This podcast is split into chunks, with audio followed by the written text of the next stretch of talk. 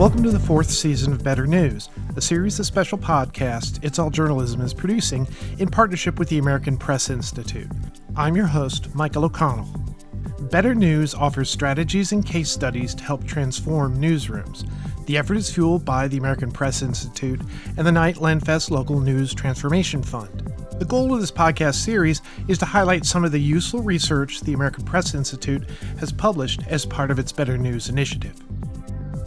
Like many older metropolitan newspapers, the Atlanta Journal Constitution had a problem. After years of looking for readers in the suburbs, the paper found that its majority white audience did not reflect the true diversity of Atlanta, which has become a center for black culture due to its place in civil rights history and the contributions of local artists, entertainers, and musicians of color.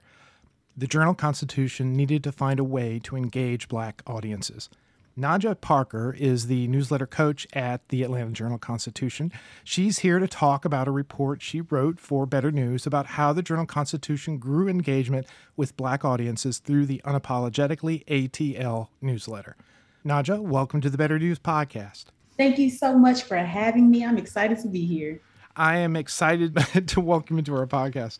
So, first of all, tell me a little bit about yourself. Where did you grow up? How'd you end up at the Journal Constitution being a newsletter coach? Well, I am originally from Memphis, Tennessee. That's where I was born and raised. English was my favorite subject in school. So I'm guessing that's how I got the writing bug. I had the best grades in English classes, not so much with the sciences and the maths. And so by the time I made it to Spelman College, I eventually decided to be an English major. I added theater onto that so I could have some more creativity throughout my day. And then once I graduated from Spelman, I finally made the decision to enter the journalism field. It's something that I had thought about in my high school days, but I hadn't taken it very seriously until the end of my college days. So I enrolled into Columbia College Chicago and I received my master's degree in journalism from there my first journalism job was with Jet Magazine. I felt very lucky to land that right after college or right after grad school. But that was where I interned during my grad school days, and I eventually got a job there. And after being with Jet and Ebony for a couple of years, I really did miss Atlanta. I wanted to come back here. Also, wanted to be closer to Memphis, which is where the majority of my family is. And Atlanta has always felt like a second home. So I found me a job at the Atlanta Journal Constitution, and I started in 2016 as a content producer. I was on the revenue content team and I produced a lot of content that was viral or trending. And I did that for about three years. A new opportunity came up for me as a multi platform audience specialist. So that was my first time dabbling into newsletters. That was a part of my responsibility, as well as social media management and homepage management. I did that for about two years. And finally, I became a newsletter coach November 2021. So I haven't been in this role for a full year yet. It still feels kind of new to me. What is a coach? What is the role of the newsletter coach? The role for the AJC of a newsletter coach is to help manage our newsletters. The AJC has more than 20 free and premium newsletters. So I help curate the content that goes into the newsletters. I make sure that they go out on time and that they are edited appropriately. And I also have worked on some strategy for our newsletter product as a whole. So that is my responsibility. That's what my day to day looks like. Yeah, and anybody who's working in in news now knows the importance of news newsletters. You know, growing engagement, growing your audiences, growing revenue. so it's all part of the formula. So, you know, you're here to talk about the piece you wrote for Better News. What was the problem? I kind of alluded to it about you know engaging black audiences. What did um, the Atlanta Co- Journal Constitution recognize, and how do they go about addressing the problem? Well, we recognized that our readership was one type of person white people who are middle aged and that was the majority of our audience. And we were wondering well why is that the case? Are we not making content that appeals to other demographics? Or do other people not know that we have content that is available and that could be appealing to them? So we started by using the existing data that we had and that's how we recognize the gap. Like we want more than white middle class people to engage with our content so that's how we came with, with unapologetically atl Okay, well, describe that. How is that newsletter different than the other newsletters that you were producing? This newsletter is different because one, it was part of our work from our journey with table stakes. We were a part of the table stakes process in 2021. The AJC had two teams that participated in it the newsletter team, which I was obviously a part of, and then we also had a partnerships team. So we kind of workshopped this idea about having a newsletter that catered to Black audiences thanks to table stakes. And what makes it different is it's just involving more people in our newsroom than we have before. I feel safe saying that. We decided to tap on journalists in the newsroom who are already embedded into these Black communities. So that could look like them already writing content that could appeal to this audience or people who are just interested in this type of content. You know, the AJC has so many different beats. We have education reporters, politics reporters, we have wonderful investigative journalists, but we don't have a beat that is dedicated to the culture of Atlanta, which is very, very important. So we have news people or journalists who are interested in that type of content. So we utilize their interest to help us build out what this will look like. This newsletter is also our most engaging newsletter. It has a ton of features that you can interact with. If you enjoy music, there's something in there for you. If you enjoy lifestyle or entertainment stories, there's something there for you. And it's one of my favorite newsletters at the AJC. I might be a little biased in saying that, but I'm okay with that. So you said in amongst there that that is the most engaging. What do you mean by that? There is just more to interact with in the newsletter. A lot of our other newsletters, you can click on the story that is just link driven. It'll take you back to the website this newsletter allows you to engage with an entire article within the newsletter. That was really important to us. Since we're trying to reach a new audience, we want to make sure that we are not giving them content where they will hit a paywall. And I'm pretty sure that would turn off any reader pretty fast. So that is one way that we wanted to make it more engaging. And I have already mentioned the playlist. We wanted to include some elements that were fun. A playlist is something you get in the newsletter every week you'll hear from a different reporter and their musical tastes and you'll also hear from different reporters through other sections of the newsletter there's one that's called on tap where news reporters can just talk about things that interest them. So it could be a film, a TV show, a podcast, anything that they're interested in that they might want folks to know about. So when I say engaging, you can interact with it in a different way, in a lot of different ways. And you can also hear from several reporters from the newsroom, unlike any other newsletter we have. Is this a daily newsletter? It's a weekly newsletter that goes out Thursdays at 10 a.m. Okay. And so I guess one of the things you're describing there is, you know, I think a lot of people are very familiar with the, you know, we got to get a newsletter out so people will click on our website, they can read a story, and then if they hit a paywall or they can subscribe to the, the paper or whatever, that sort of track. But you're creating content in the newsletter that you want people to interact with. Why that approach? We want to think about our newsletters as its own product as a complement to our website or our other digital offerings. So that is part of the reason. And again, since we are trying to reach new audiences, we just want to give them a taste of what the AJC has to offer. One of my colleagues, Sean McIntosh, she always describes it as dating. You know, this is this newsletter is like the first date. We you got to see if you like us, and then maybe we'll go on a second date, which could look like a podcast or it could look like a website and then maybe we decide we want to get married and that could be a premium subscription. So we just want to get more brand recognition of the ajc from people that we don't have the attention of. Okay so you're, you're bringing people to a product that in some ways is, is separate from the main product because they're not immediately engaging with content that you can only get on the website. To you sort of build this rapport and this engagement that's the word how are you able to convert them to become subscribers or to take part in other things you, that the AJC is working on? That's a good question. So I mentioned before, you can read at least one article in its entirety within the newsletter, but right underneath that section, we have two complementary articles that you cannot read in its entirety. So you have to click on those links in order to get to the website. So that is part of how we do that give them a taste and give them a little bit more of a taste and get them to convert so we titled this particular newsletter, or we categorized this type of newsletter as an introductory newsletter, one of the things that Table Stakes helped us figure out is there are different goals for different types of newsletters. And part of our process was to identify what our goals were for each type. So we have introductory newsletters, conversion newsletters, and retention newsletters. Unapologetically, ATL falls into that first category. And maybe over time, it could turn into a conversion newsletter instead of an introductory newsletter. That's really interesting and really smart too. And I suppose that, you know, the data that you that you mentioned that helped you to discover that there was a problem, that's something you've been able to use to sort of track the success of this newsletter?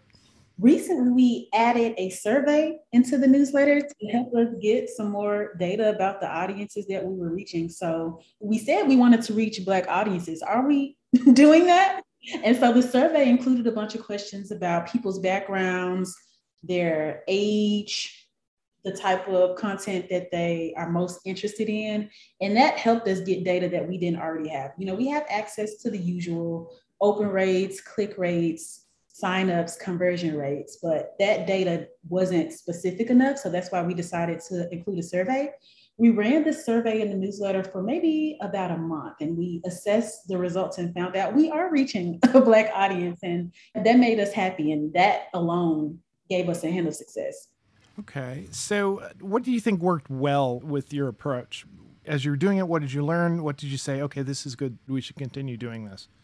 One thing that helped us was simplifying our sign up process for newsletters just in general. So, it's something that we worked on even before launching Unapologetically ATL initially when you went to the AJC, the AJC.com, it was hard to find out where you could even sign up for a newsletter. You also have to like create a login in order to manage your newsletter type. So we wanted to eliminate some of those steps so we created a very simple link, ajc.com backslash unapologetically ATL.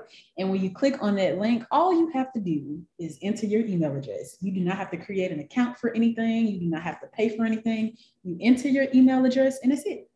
So that helped our process a lot. We started promoting that specific link across our social media pages and on our homepage, obviously. And we were able to use that same simple sign up process for other newsletters. So now plenty of our other newsletters have that same link as well. So that was something that went really, really great for us. And by the end of our first week of launching unapologetically, we had already gotten 1,000 signups. And we think that that simple sign up link really helped. Wow. If you had a good percentage of those that you could figure through your survey that were your target audience, those are pretty good numbers. Yeah. So what didn't work? I mean, was there anything that you tried that you realized we're not getting anything, any heat off of it? We should swap this out and do something different?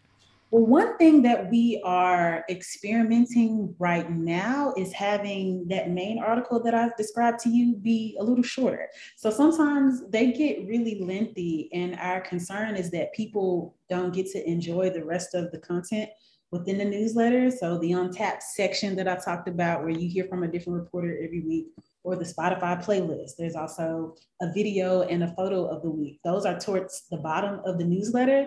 And you can click on some of those things. And our data was showing that people are not getting all the way down to the bottom of this. And maybe that's because that initial article is a little too long. We are working with traditional newspaper reporters who are used to writing for length and newsletters, you have to think a little differently about people's time and how quickly they can consume the content. So that is one thing that we are exploring right now is just experimenting with a shorter main story and hopefully that'll improve the engagement throughout the entire newsletter, not just at the top. You reminded me of something that I was at a conference at. It was an audience engagement person from the Washington Post was speaking and he, he said to the crowd, you know, how much time do you think uh, somebody is spending on, on your website on a single story? And people are like, oh, I don't know, you know, five, ten minutes. Mm-hmm. and, like, and in my head, I'm sitting here going, if you get 30 seconds, you're lucky. Chances are it's going to be, you know, five, six seconds and they're on to something else. But, yeah. you know, they were quite surprised. but anyway, what's nice about this is, is that you try things out, you see things that succeed, you see things that don't succeed, you're able to maneuver and sort of refine till you get to a place that you're seeing, you know, sort of long term success. How long has this been going on? When did you start this? We launched September 2021. So we'll have a one year anniversary by the end of the summer. And would you say it's been a success so far? Yes, I would say it's been a success so far, which makes me obviously very, very knock happy. on wood. right, knock on wood, knock on wood. I still have a job. uh, so something must be working. So, is there anything that you would have done differently? You know, having had a, some months to see how how it sort of played out. Would you have launched it differently? Would you have packaged it differently? I think one thing we would have done differently is given us more time to promote. We started promoting heavily about a week out from the launch date. And part of the reason was because our simple link wasn't ready just yet. So I think if we would have maybe started promoting the product two weeks out or even a month out, we might have even gotten even higher numbers during that first week. So that's something I think we would have done differently.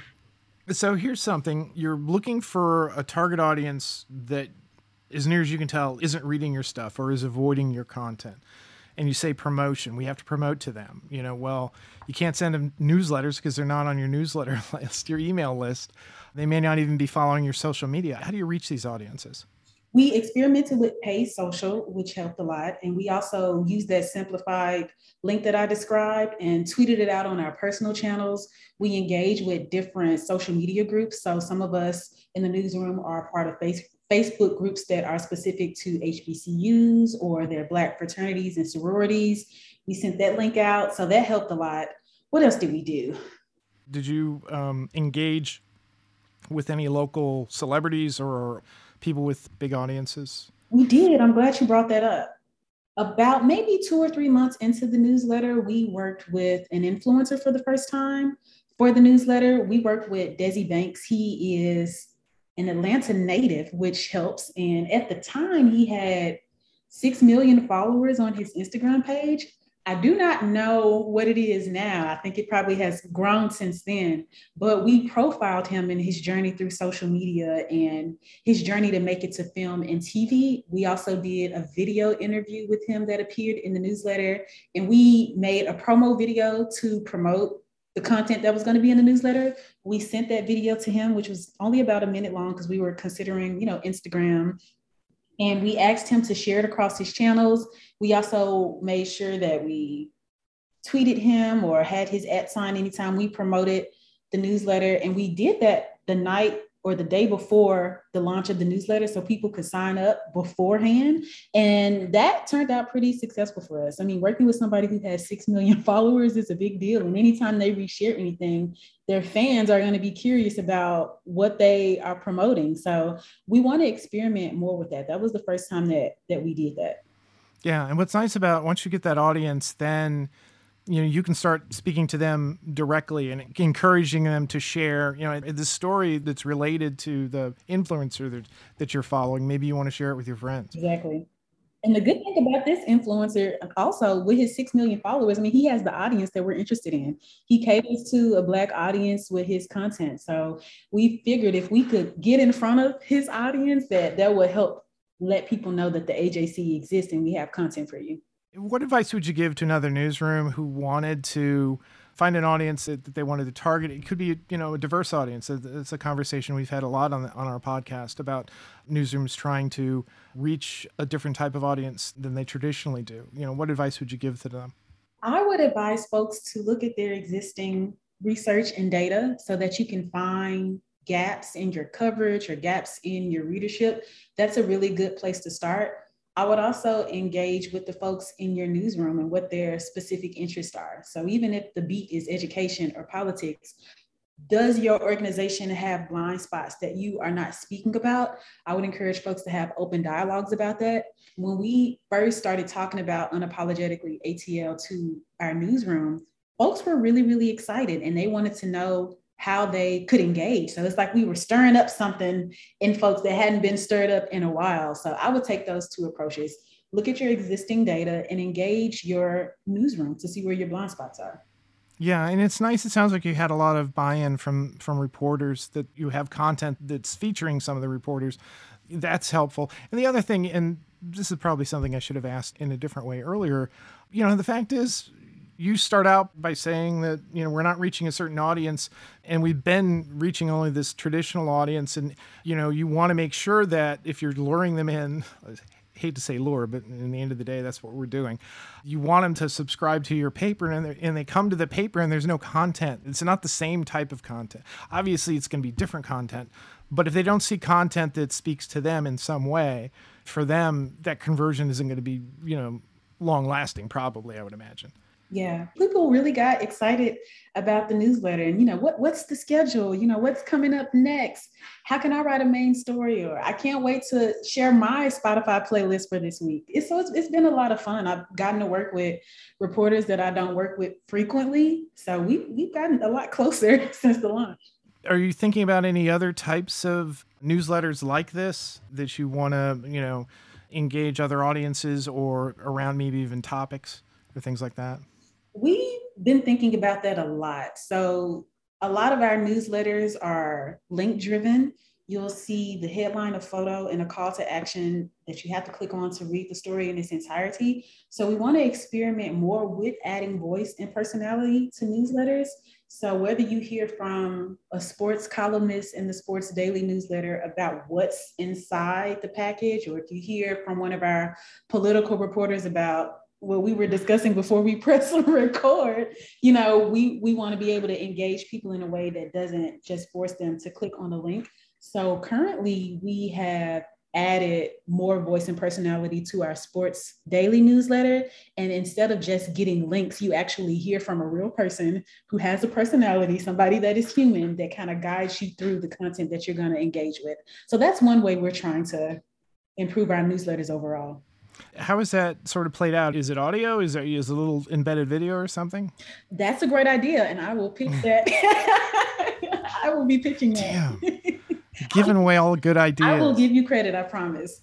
But right now it's just in written form. So it's like a guide through what you'll get in the newsletter. But I love that video idea. Okay. 10%. I'll take 10%. you can take the rest. You know, I'm sure I have to talk to a couple of folks, but I'll see what I can do. Okay, cool. That that'll be good. Yeah, they'll get you're gonna go to your bosses and they're gonna say, no, no, it doesn't matter. We don't need to pay him anything. Um, Najja, what's the one thing you want people to know that they should be doing with their newsletters? Experimentation is something you should be doing, and testing often is something that you should be doing. So like I mentioned earlier, we discovered that a longer story and unapologetically ATL might not be the way, but we might not have discovered that if we didn't take a look at our metrics on a regular basis.